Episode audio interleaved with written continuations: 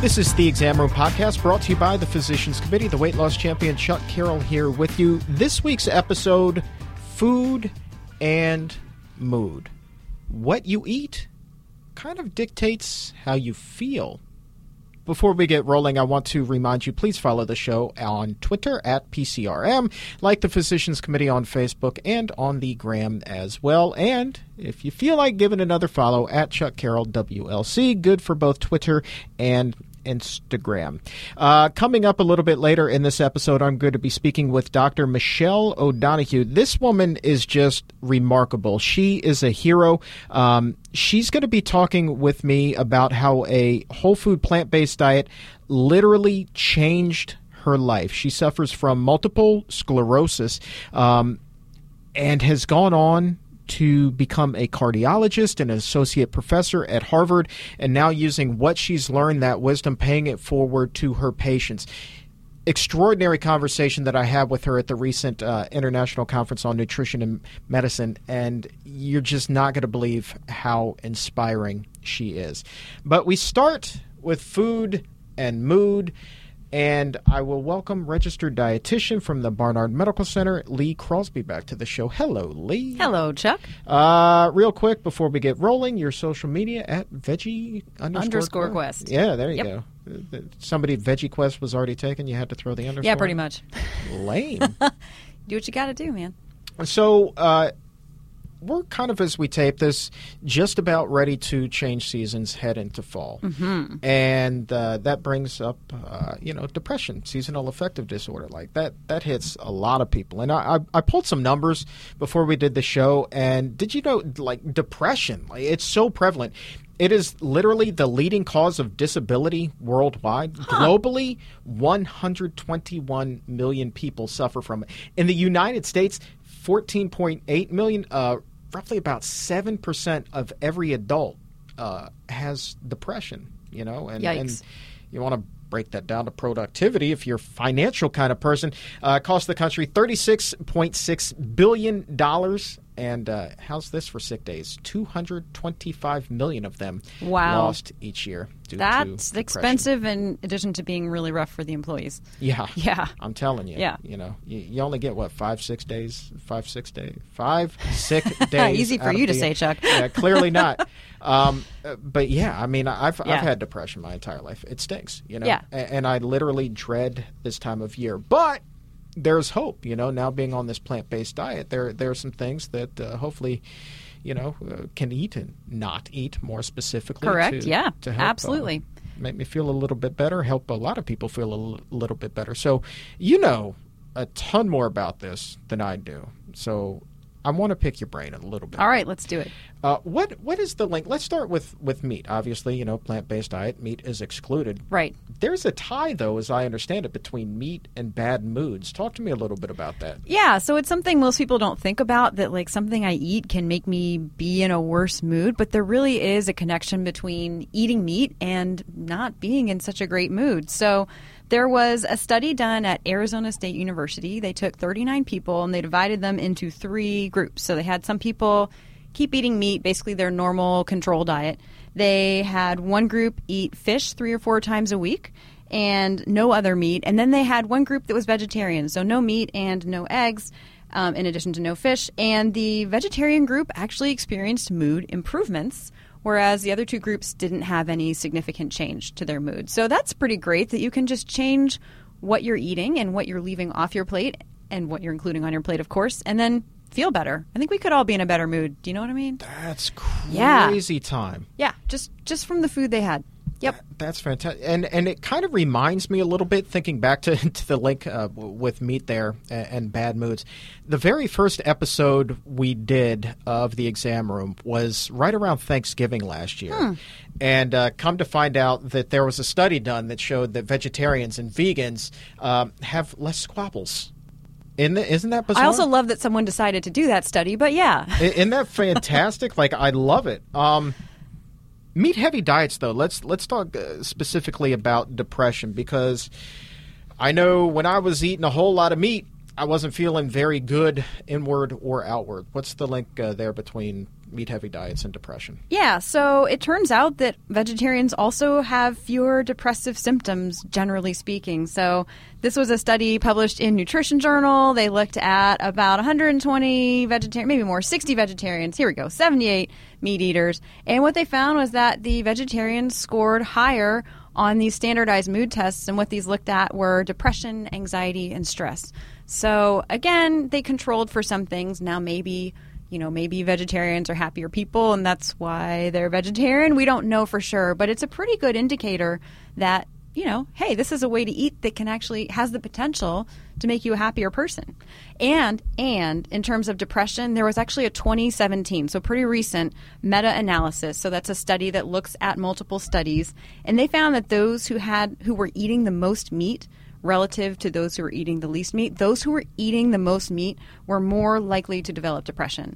So again, is they certainly did some controlling for other factors, but it's pretty striking that that could be the case. Now, okay, well, how would that work, right?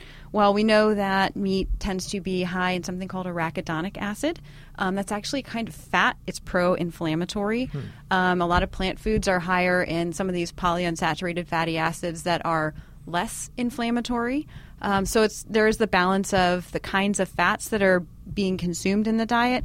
Um, and interestingly, they have found that depression is linked to higher levels of some of these pro-inflammatory substances in the body, and eating meat tends to increase inflammation in the body. So there's a potential inflammatory link between eating meat and then developing depression. Wow. So, and that's particularly true for people with severe depression was the study I looked at. Yep. Huh.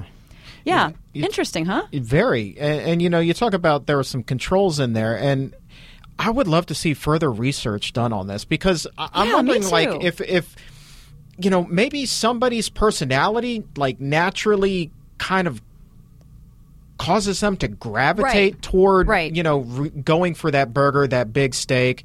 And then maybe you have the more zen, hippie-ish, quote-unquote, person uh, who gravitates more toward a vegetarian or a vegan diet. Right. And that's why it's interesting to have data from these clinical trials, too, where they take people and they put them on either, you know, an omnivore, you know, sort of more meat-centered diet, than, you know, a fish diet and a vegetarian diet, because that way you can get around the whole, well, maybe it's just a personality issue. If you're just randomly assigning people to a group and their mood improves, those randomly assigned people, that's a much, that's a really good sign that the diet is doing something itself. I would love to meet with uh, roughly six dozen or so participants uh, in that study. I would love to meet them and just see, you know, what kind of a, a group this was. Was it a wide swath of personalities, or was it, you know? Oh, yeah, it's a good question. Although that was the one with, I think they only had, th- only had thirty-nine participants, so, for that study. Okay, three Were they... dozen. Whichever. I'm a stickler. Come on. All right. You, you'd be a numbers person, whatever. I just want to meet the jam. people. I just I do I just too, actually. Yeah, I'd be curious to see who are they were these like. people. You Who know? knows? Uh. Well, we could look it up. But. Uh, okay, we so, could move on too. Yeah, we, we could. Let's let's move on. We only have a certain amount of time here. Um, we joked about hippies being zen and all of that, but you know, healthy diets. I mean, they actually do, according to the, the research here, make you calmer. Make you healthier. Yeah, healthier. yeah. Less stress, man. Indeed. So some of it, again, we just talked about some of the things to leave off your plate to maybe feel better. Again, science suggests. But what you put on your plate, it does. It can make you a little more, yeah, just chilled. So this study found that a diet high in fruits and vegetables can actually help improve mood. Now, here's the thing. They looked at data from two hundred eighty-one folks living in New Zealand, and they found that the more fruits and vegetables people ate, the calmer, happier, and more energetic they felt. Well, so you're like, well, maybe just calm, energetic people eat more fruits and vegetables. Mm-hmm. Duh. But, but the authors noted that the mood improvements, I guess they followed people over time, the mood improvements followed the increase in consumption of fruits and vegetables. So they started increasing eating more fruits and vegetables first, and then their moods improved. So that pretty much, that sort of undermines the whole, maybe that's just that happy people eat fruits and vegetables. Happy people might eat fruits and vegetables, but the fruits and vegetables here, it seems to be indicating that they can help make you happy. Ooh.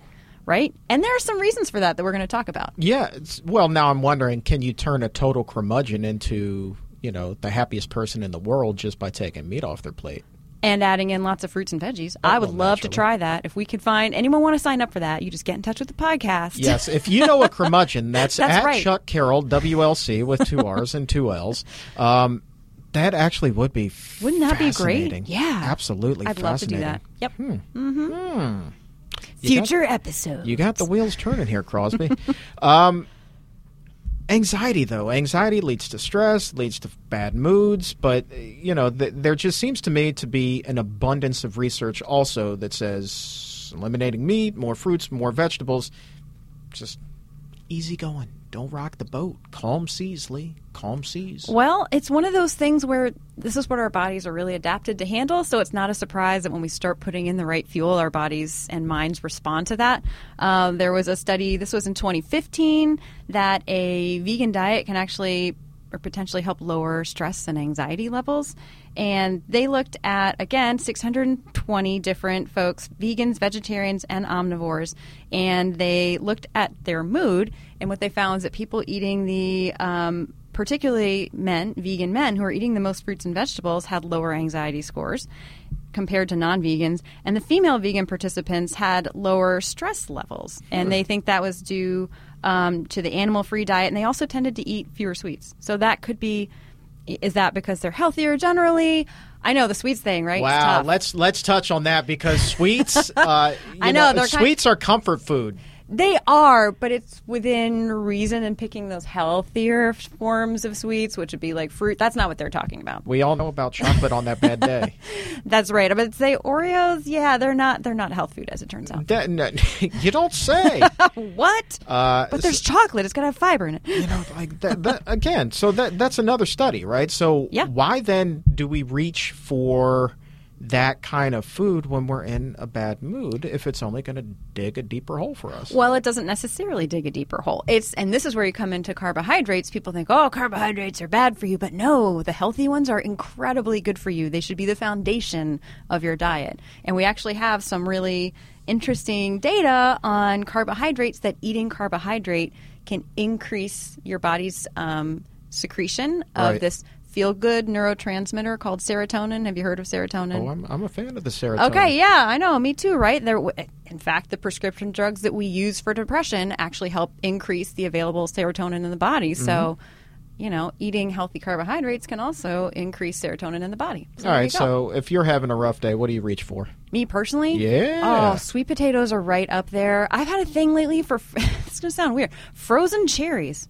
Really They're super now. sweet. You just thaw them a tiniest little bit, and, I mean, just dig in. They're so good. Yeah? Yeah, the texture. They still need to be a little frozen, so it's like a sorbet, but with texture and more to it. So good. Yum, yum, and your tum turns the frown upside down? It does turn the frown right upside down. Hmm. Or chocolate. But I do the sort of healthier almond milk hot chocolate, so That's it's all right. good. That's right. I have a thing. It's my thing. It's my jam. Yeah, let, let, me, let me plug this right now, because uh, when you first met my wife, you just like blew her away, and she she's a chocoholic. I mean, you know, I, as I love am her to I. Death. Yeah. But you gave her the recipe for that hot chocolate, which yeah. is on your, your website. Yeah, it's only got forty-two calories in it, so you know, go for it, man. is the bomb dot com. Yeah, it really it is, and actually, it's got some good stuff in it too. Because cocoa powder, the actual just cocoa powder itself, not added into a bar of fat and sugar, but just on its own, it's actually a pretty good source. It's got some iron, it's got some fiber, a little bit of protein. Like, great, it's. It's healthy for you. So yeah. the answer is you get your chocolate fix in a healthier way. Mm-hmm. Yep, because I'm not about to give up my chocolate fix. Keep that in mind when the weather turns. Put that in your back pocket. Yeah, that's right. That's right. You can stir some pumpkin in there for you pumpkin spice people. I'm just Ooh, saying. Why mm-hmm. wait till Christmas? No, that's no. Right.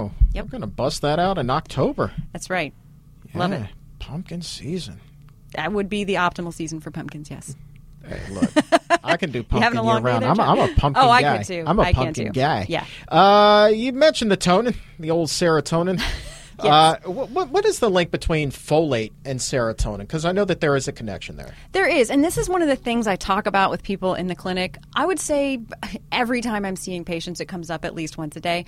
That is that folate is a building block for serotonin. So your body uses it to make serotonin. So if you're not getting these good food sources of folate, particularly dark leafy greens, those are an excellent source of folate.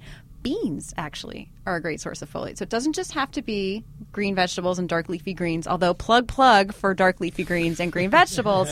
Um, but they're high in folate, and you're if you're not giving your body that folate, you're not giving it the raw materials it needs to make the stuff that makes you feel good. So just think about that next time you're like, oh, should I have a salad or something else? You just go on and have that salad. You can have your something else, too. Just get that salad in there. So, uh, so you said uh, beans and greens. Uh, is it found in anything else? Fruits, too, tend to have it. Yeah. And I mean all the beans, peas, you know, lentils, all that stuff. Yeah. Yeah. All right. And green veggies. Folate. It's folate. And actually, the green tie-in from foliage, that's where it got the name. It's found predominantly in green stuff. Uh-huh. Yep. Folate for the win. That's right. Yeah. Yep. Um, you mentioned carbs earlier. Also good for the old toning. Yep. Yep. Yep. Big fan. Yeah. Sweet potatoes. Yeah. Yeah, if it's a bad day, I tell you, sweet potato fixes a bad day every time. Really? Yes. Yeah. I'm not encouraging people to eat their feelings, but if you're going to, don't eat your have a sweet potato. I mean, look, you got to eat anyway at some point exactly. that day. Just put the sweet potato on your plate. You may as well eat the thing that makes you feel good. You know what I like to do? And this is so simple. So many people do it. You, you just break out the old uh, mandolin. You do thin slices of the potato, the, the sweet potato. Yeah. Sprinkle a little cinnamon on top. Pop that right in the oven. Oh, bake it at that four twenty-five. Let me tell you something. Yeah. Heaven in your mouth. Yeah, that sounds great, actually. Yeah. Going to be trying that one. Oh, I hope you do. Perfect for I fall. owe you a recipe because uh, of the hot chocolate there. There so you go. We're, we're even. Now we're even. Wait a we're minute. even, Crosby. Now I can't cash in anything else. All right. Uh, let me channel my inner Seinfeld. Let me uh, let me see how well I can do this. Um, What's the deal with aspartame? Oh, my gosh.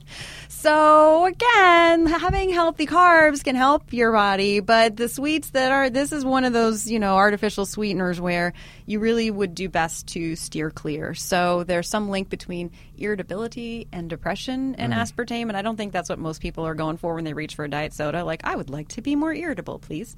So, you know, just th- there are lots of reasons that diet soda is not, you know, a great choice, but that's one of them. Um, and it's also – it was a small study, but it suggested that aspartame is particularly problematic for people who already have depression. Hmm. So just one of those things that, you know, if you're really sort of fine-tuning your diet, you might just want to push that to the side. Really? Yeah.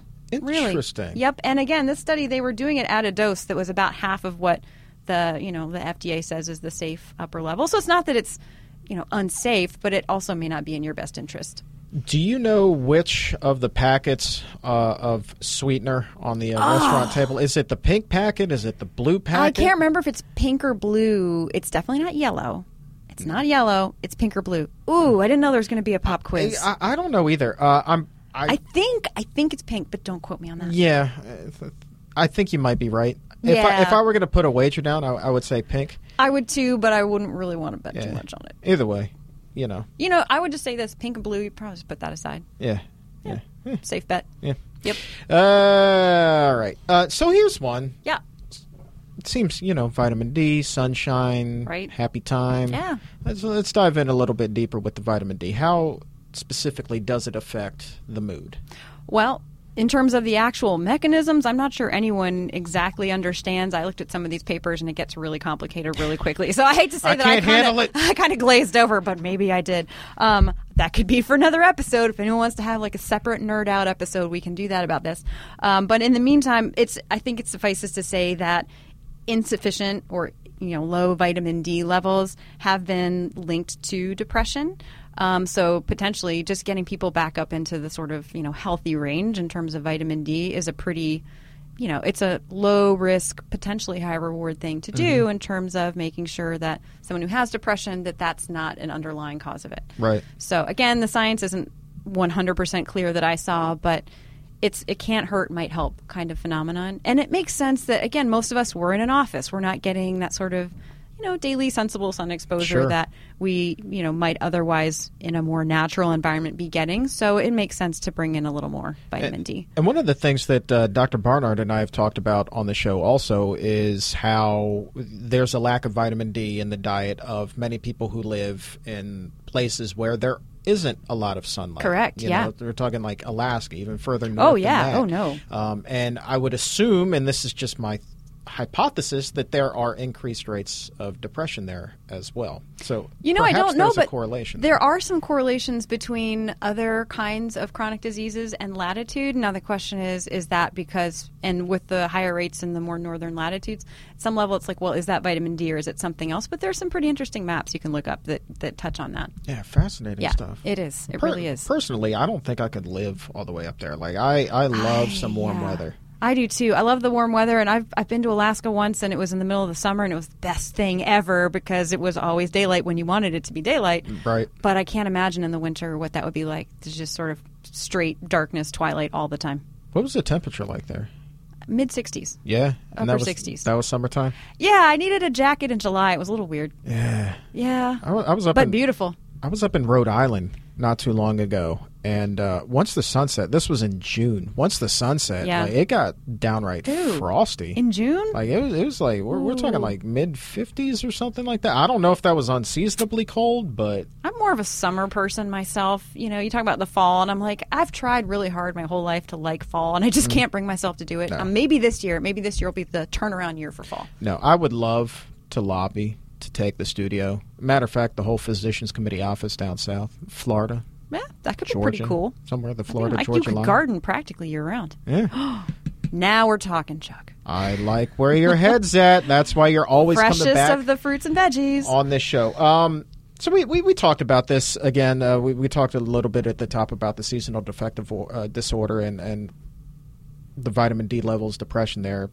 Correlation there also with, with S A D and vitamin D. Just right, and that's, the science hand. does seem to, there appears to be a link between that sort of rapid drop in vitamin D levels and seasonal affective disorder. So is that the only reason? Probably not. But again, it's a fairly simple thing to take a, you know, low-dose vitamin D supplement, or in the summer, again, you do want to watch out for skin cancer, so I don't want people going outside and sunbathing, but getting, you know, ten minutes a day of a real sens- sensible sun exposure on, you know, arms and legs.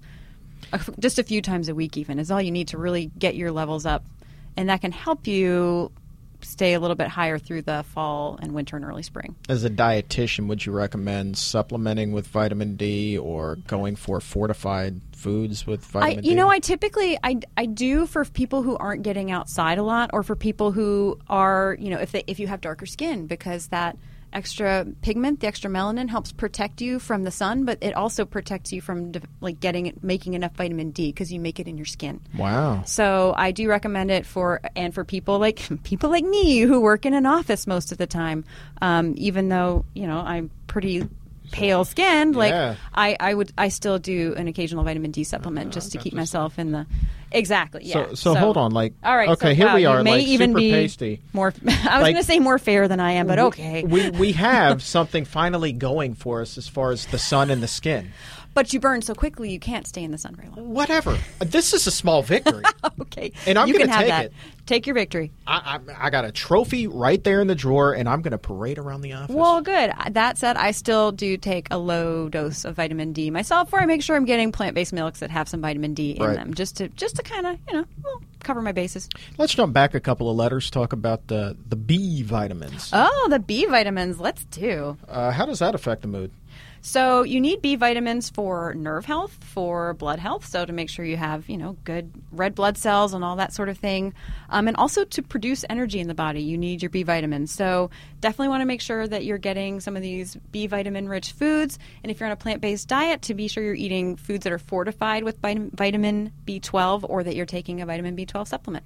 Uh, what about the other forms of the B's, the niacin, the B three, the thymine? Okay. B one. Now those you can get lots of in plant foods. So if you want to, do we want to talk about some of the food sources of these? Oh, please. I love talking about foods, all these cool about things that they do for you. All right. So thiamine, which is B one, right? Black beans, brown rice. So beans and rice. So simple, right? Uh, winter squash. So your butternut, your acorn, that sort of thing. Whole wheat breads and pasta, even oats and oranges are pretty good sources. So you get thiamine in a lot of these plant foods that are also delicious. Right on. Beans, rice, butternut squash. So simple. Yeah, hook me up. Um, niacin, that is in beans, peas, and lentils. Again, we saw the thiamine is in beans. You're going to no- notice sort of a pattern here with the beans.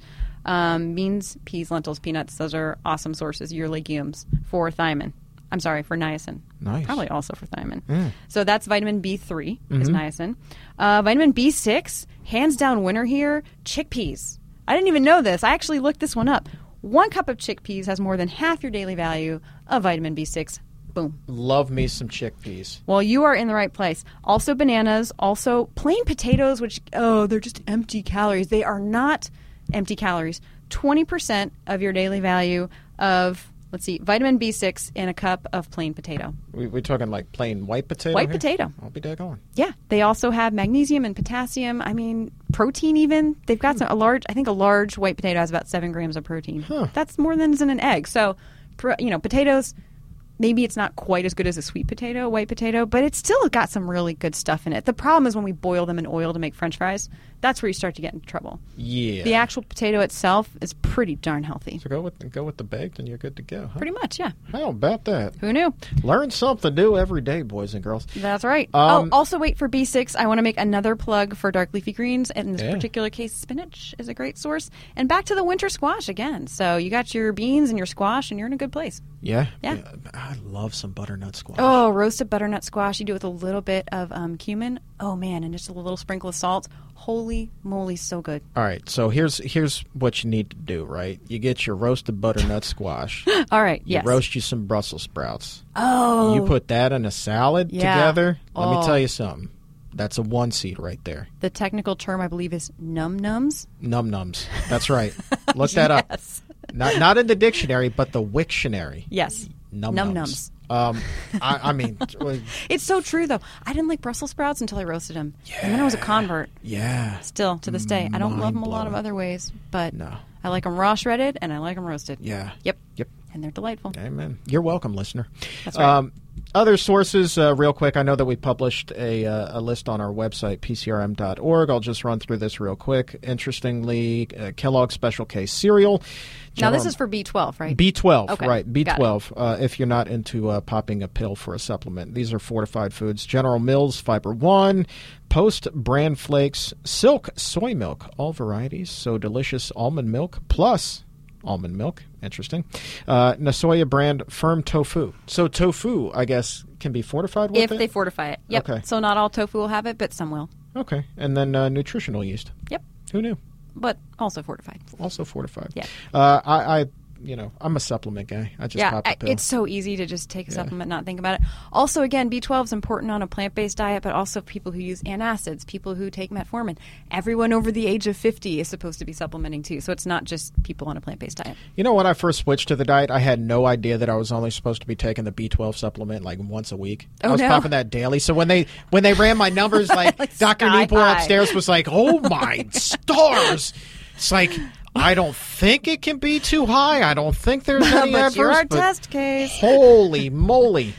Uh, yeah, just a dabble, do you, really? Man, look at you mm-hmm. with the F O P reference. Huh? Huh? Is that a F O P reference? Oh, it was. A little dabble, do you? Yeah. Oh, go look I'm up your nineteen fifties uh, hair hair product commercials. fifties hip. Yes. Yeah, fifties hip. Hi, Mom. Uh, anyway, uh, iron. Let's talk about that. That's another one. Let's talk about it. Uh, I, I'm a fan of the iron. Yeah, so yeah. me too. Uh, the right form, so the kind you find in plant foods, is the safest form. Um, the kind you find in animal foods, your body will absorb whether you need it or not. Mm-hmm. Now, uh, the kind in plant foods, your body will absorb when you need it mm-hmm. and will let it go on by when you don't, which is great. Um, so you need it for healthy blood cells, again, right. to have enough energy, to be nice and athletic.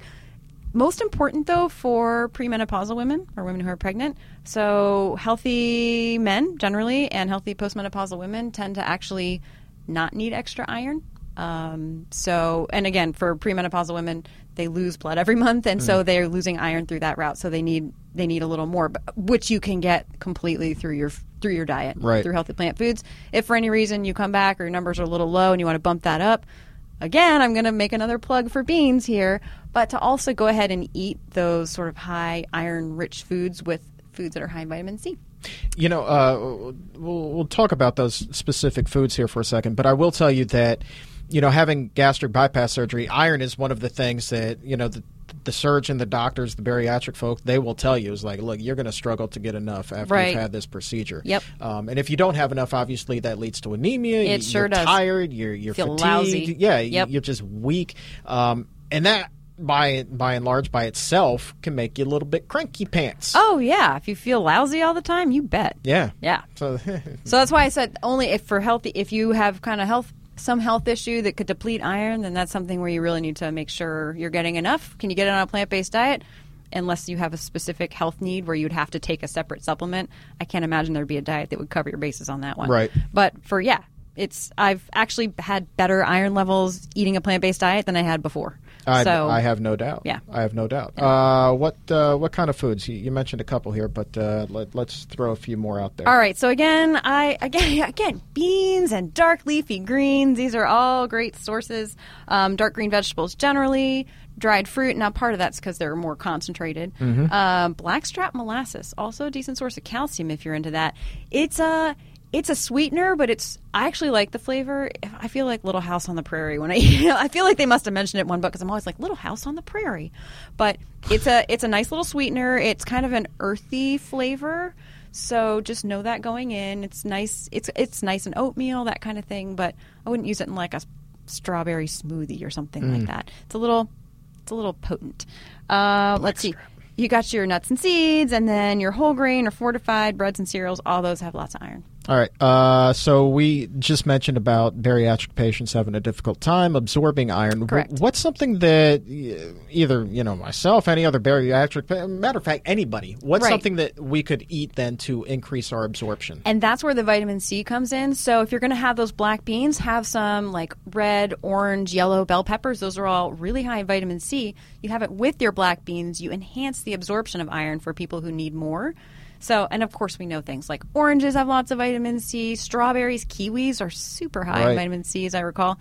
Um, so any of these fruits and vegetables that are a good source of vitamin C, just have that for dessert when you have your, you know, if you're having like black bean tacos or something, have some nice, you know, sliced up strawberries or oranges for dessert. Yeah, it's yeah. interesting that you mentioned uh, the bell peppers because I think so they many are people crazy high in vitamin they, C. They think, you know, automatically vitamin C, they gravitate toward fruit, but right. here, here we go, man. Yeah, it's, in, it's in, in oh, veggies. It's in veggies too. Yeah, and the nice thing is having it lightly cooked or more raw is going to be better in terms of preserving vitamin C. Hmm. So you know, don't don't just completely destroy it when you're cooking it. Give leave a little bit of crunch in that veggie. Yeah, yeah, a little, little, little lightly bit of... lightly cooked. Yeah. Just like crunch, lightly yeah. cooked. Yep. Um, let's uh, let's wrap up a fun word here. Selenium. Selenium. Selenium. Yeah. So selenium is one of those things that you can have an increase in. I think science, studies have have suggested that there can be an increase in the incidence of depression if mm-hmm. you're not getting enough. So mm-hmm. most people are for the they're for the most part getting enough. But if you want to have a little bit of extra, as you know, a single Brazil nut. Because they are very high in selenium, but other sources of selenium are things like cereals and grains. Most veggies and fruits have some. So if you're eating a varied plant-based diet, you're probably fine. But if you like Brazil nuts, just have one. Yeah, they're really high Brazil, in selenium. They're, yeah, they're they're they're in the mixed nuts. Uh, I think they're like crazy expensive if you try to buy them on their own. They are. They're pretty pricey. Yeah, yeah, yeah mm-hmm. they're the fancy ones. That's why they're in the deluxe fancy. That's right. Nuts. They're in the deluxe mix. Uh, just some quick numbers. I know that uh, we we pulled this here. The uh, the R D A, your recommended daily allowance here for selenium, fifty-five micrograms. You mentioned the the Brazil nut. Uh, that alone has one hundred twenty micrograms. Yeah, I mean it varies by Brazil nut, but again, that's why we'll just have one. Mm-hmm. Yep. Uh, tofu, forty micrograms, um, and. Uh, Here, here's something really cool. Also, selenium has been linked to uh, lower risks of cancer. Mm-hmm. And so uh, found something on our website, p c r m dot org, that said uh, consumption of one hundred to three hundred micrograms of it per day helps to reduce your risk of cancer. Yeah, it looks like those were the levels that had been used in some studies that were looking at this. Mm-hmm. So I actually went and checked up on that. So, yeah, again, luckily if you're eating a nice varied diet, you're probably going to get in a decently close place to that. So. Mm-hmm. Yeah. Very cool. Yep. Food and mood. Love it. I mean, I feel like we've just scratched the surface. I feel like that with every topic, but I feel like there's so much more we could do here. So many oh. more studies I want to do. Or going in depth on some of these. Yeah. So again, if you ever if you ever need a nerdy episode, you know who to call. Yeah, let's mm-hmm. nerd out. Yep. Mm-hmm. Love that. We'll just call it the Geek Hour. It'll be great. It'll be so great. Yeah. Bonus episode. Yeah. You're yeah. so great. You're so great. Super. You too. Thank you for being here. Um, plug plug time. Um. you can book an appointment to see uh, registered dietitian extraordinaire Lee Crosby. You absolutely can. I'd love to help you out. She's uh, if you're in the D C area, Washington, D C, that is, Barnard Medical Center, barnard medical dot org. That's right. Hop on there, make an appointment. I will personally vouch. She is fantastic. As are all the dietitians and the other healthcare providers on staff. So we do primary care, we do lifestyle, you know, interventions and nutrition counseling. It's basically one-stop shopping. Yeah. Yep. It's pretty cool. It really is. Yeah. Yeah. I love that you guys are only two floors up from, from the studio.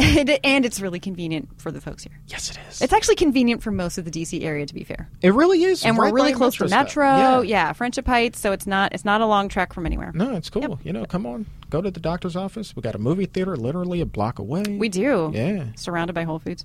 I know. Good it's stuff, a true story. Right? Yeah. It is. It's not a bad place to work. Nope. Not it's pretty all. Great. Uh, all right. Uh, Lee Crosby, thank you so very much. Delighted to be here. All right. Uh, turning our attention now to my interview with Doctor Michelle O'Donoghue, just an amazing, amazing, extraordinary woman, now a cardiologist and associate professor at uh, Harvard. I mean, she can punch her ticket pretty much to anywhere in the world with those credentials. Um Had M S, switched to a plant-based diet, and has really, I mean, dramatically, and that's an understatement, improved her quality of life, and now using her story and her wisdom to benefit her patients moving forward. Here now, my interview with Doctor O'Donoghue. This is the Exam Room Podcast, brought to you by the Physicians Committee, on location at I C N M twenty eighteen. The Physicians Committee putting on a huge event right here in beautiful Washington, D C, getting an opportunity to interview so many fascinating people.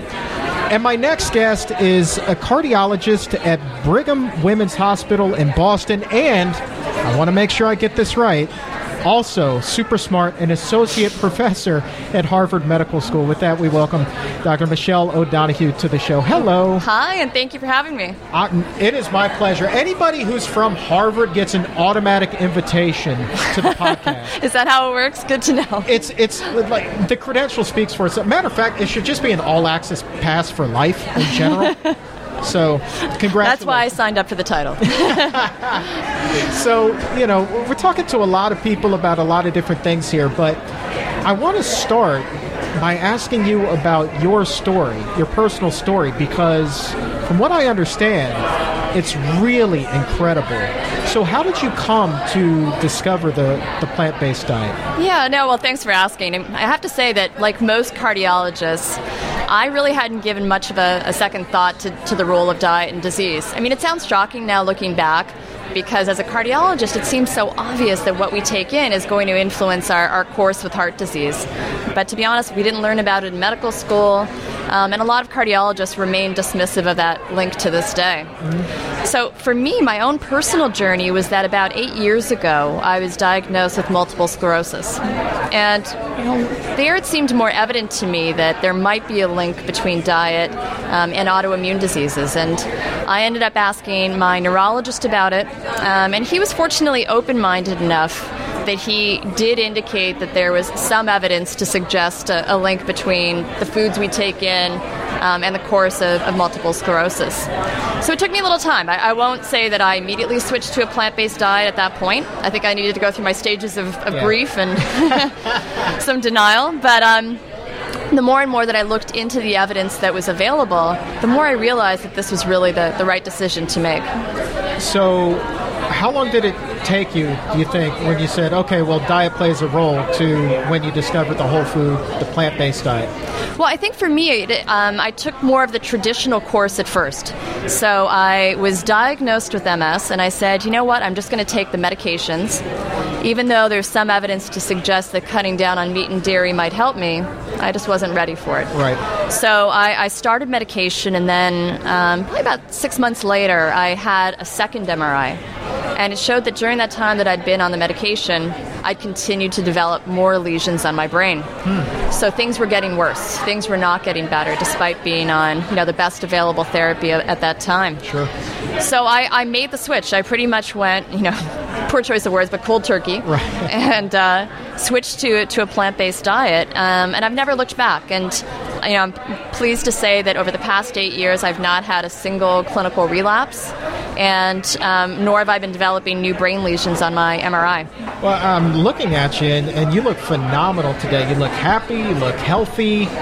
If you didn't tell me that you had this struggle, like, I would have had no idea. So how quickly was it that you started to see some positive results after adopting this diet? Was it pretty immediate?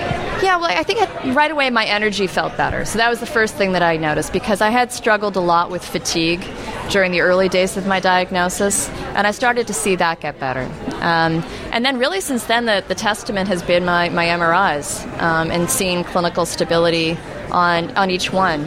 Right. And as you say, I mean, I haven't had any physical problems. You know, usually when people think about multiple sclerosis, your mind right away jumps to the worst case scenario. Sure. You start to, you know, you picture the folks who are in wheelchairs or, or have different stages of disability. Um, so it's very empowering to think that I might be able to have an active role in determining my course with the disease and not just feeling too fatalistic about it. So when you were first diagnosed, is that where your mind went as well? Absolutely.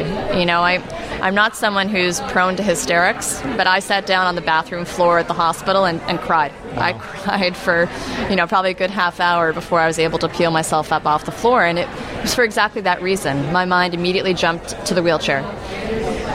And you say that there hasn't been any progression in your M R Is, and we hear that the plant-based diet can help reverse heart disease, reverse diabetes. Is this a case where it just kind of stops M S from progressing, or is there any sort of reversal there as well? You know, there's some data. You know, I know that there's some folks who work with many people in this particular area, and they are aware of people who have had actually reversal um, of the findings on their on their M R I. That has been somewhat of the, the holy grail in, in M S research, is finding a way to not only stop new lesions from forming, but finding a way to heal the lesions that, that already exist. For me, my M R Is have just been stable. Okay. Um, So there have been no new lesions that, that have been developing. Um, but certainly, you know, there's been a lot of research to try to figure out ways to actually patch up those those holes that exist. Do we know specifically in that traditional American diet, the SAD diet, is it meat that's more detrimental to M S? Is it dairy that's more detrimental, or is it just kind of a combination of everything? Yeah, it's, it's a great question. I mean, there are data to support both both aspects, both the meat and the dairy. I think that the dairy wasn't really until more recently that that was appreciated in more depth. Um, that for both multiple sclerosis and type one diabetes, there's this concept of molecular mimicry. So, namely, that your body identifies the, the protein in dairy as foreign, but then it also gets confused. So once those antibodies are formed, it actually starts to think that the myelin, which is the, the sheath on your, your nerve cells, is that same foreign protein. So your body gets confused and basically starts attacking itself. And, and some of that is thought to be driven by, by dairy um, specifically. Have you had the opportunity at all to speak with others who have been diagnosed with M S and talk about kind of the success that you're experiencing now? Yeah, that there is a growing community of people who, who have been vocal on, on this topic, and not just for M S, but for other autoimmune diseases um, as well. Um, so there's another speaker here today, Sarai uh, Stancic, who um, is another, if you want to call it, success story of somebody who had a, or still has multiple sclerosis, but after making dietary and lifestyle changes, um, has had a, a very benign course. Um, and there's a lot of work that's being done in different places by different um, uh, physicians, such as George Jelinek, who's a physician in Australia, who himself was diagnosed with multiple sclerosis um, and has put together sort of an evidence-based approach to management. But he also speaks of, of many success stories um, for people who have the disease um, and have had positive changes after adopting a, a predominantly plant-based diet. So let's switch gears a little bit and uh, talk about, you're also a cardiologist. Mm-hmm. So, I mean, there is just a ton of research and a ton of evidence behind just how powerful the plant-based diet can be for those who have cardiac issues, specifically heart disease. As a cardiologist, talk to me about your feelings about a plant-based diet and some of the results that you've seen with patients. Yeah, I have to say that it's, um, now that I understand so much more about the role that diet has on, on different disease processes, it just shocks me to no end that more cardiologists are not willing to really give any serious thought to the role that diet plays in, in heart disease. Um, you know, the feeling that traditionally many cardiologists have had is that, sure, you can be very rigorous about what you eat, But at the end of the day, it's only going to have a very minor impact on your lipid profile or other different markers of inflammation. It's not the case at all. I mean, there are actually several studies that have shown that a plant-based diet can have dramatic effects on your cholesterol, dramatically reduce your inflammation, and in many cases actually reverse your course of heart disease. And that's fairly unheard of. I mean, when we think about the medications that we use to treat heart disease, usually we're just trying to stabilize things. The idea that there's something that can actually reverse the course that's already um, been underway for a while it, it is really quite impressive. And I know that there are a growing number of physicians who are now at least exploring the power of the plant-based diet, looking at the research behind it. But you're a professor up at Harvard, again, all-access credential. Um, are you teaching students about this at all? Yeah, I'm, I'm starting to do that because I think that it is important that within the actual medical school curriculum that there be some sort of teaching about, about the value of diet. Now, is every single physician going to run out of medical school and, and appreciate the, the value of it? Perhaps not. Um, but I have started to incorporate that into teaching at Harvard Medical School and um, with some other medical students around the city as well. How do the students respond to that? Because I know that for so many years, the diet wasn't really focused on much right. at all in that medical school curriculum. You know, I think there really is a lot of growing interest. I mean, it's, it's amazing in terms of the number of people who are now willing to hear that message as compared to even a few years ago. Um, I think it's helpful that there have been many, you know, high-profile celebrities And, and athletes who have all been adopting plant-based diets as well and have been quite vocal, um, as well as certain movies like Forks Over Knives that have, you know, garnered a lot of attention. I think that all of these things together have really greatly increased the interest in this area, so it's really the perfect time to be delivering this message. And I guess my last question is, how much time when you were in med school did you spend studying the link between diet and disease? I mean, a few hours at best. Okay. You know, and it, and it wasn't so much about diet and disease. Um, it was more just a discussion about, you know, how many uh, calories would you get out of a, a gram of fat. Um, so it, it wasn't the same kind of discussion that was meaningful. Um, and it wasn't certainly one that we wouldn't walk out of the classroom and think to ourselves, wow, diet can really have a strong impact. It's amazing, though, because cardiologists are constantly looking at graphs that show the rising incidence of, you know, of diabetes diagnoses, mm-hmm. obesity, and we're all willing to believe that link. Yet on the flip side, there's been this hesitation to believe that by improving your diet, you could actually reverse many of these different uh, disease states. So, you know, hopefully we're making progress, but there's still a lot of room to go. And I would guess that you you have to feel good at the very least about being able to move that process forward and enlighten students and give that message in their curriculum that you didn't necessarily get. That's got to be a great feeling. Absolutely. I mean, I find it very gratifying to be here today and be able to speak about my own journey to a plant-based diet. Because, I mean, you know, I'm used to talking about cardiovascular therapeutics and, you know, all the fancy medicines we have. But, but this is really deeply gratifying on a different level. All right. Doctor Michelle O'Donoghue on Twitter at Dr. M underscore O'Donoghue. I greatly appreciate your time. You're getting a follow out of me, and I'm sure more than a few listeners that are hearing this right now. Well, thank you again.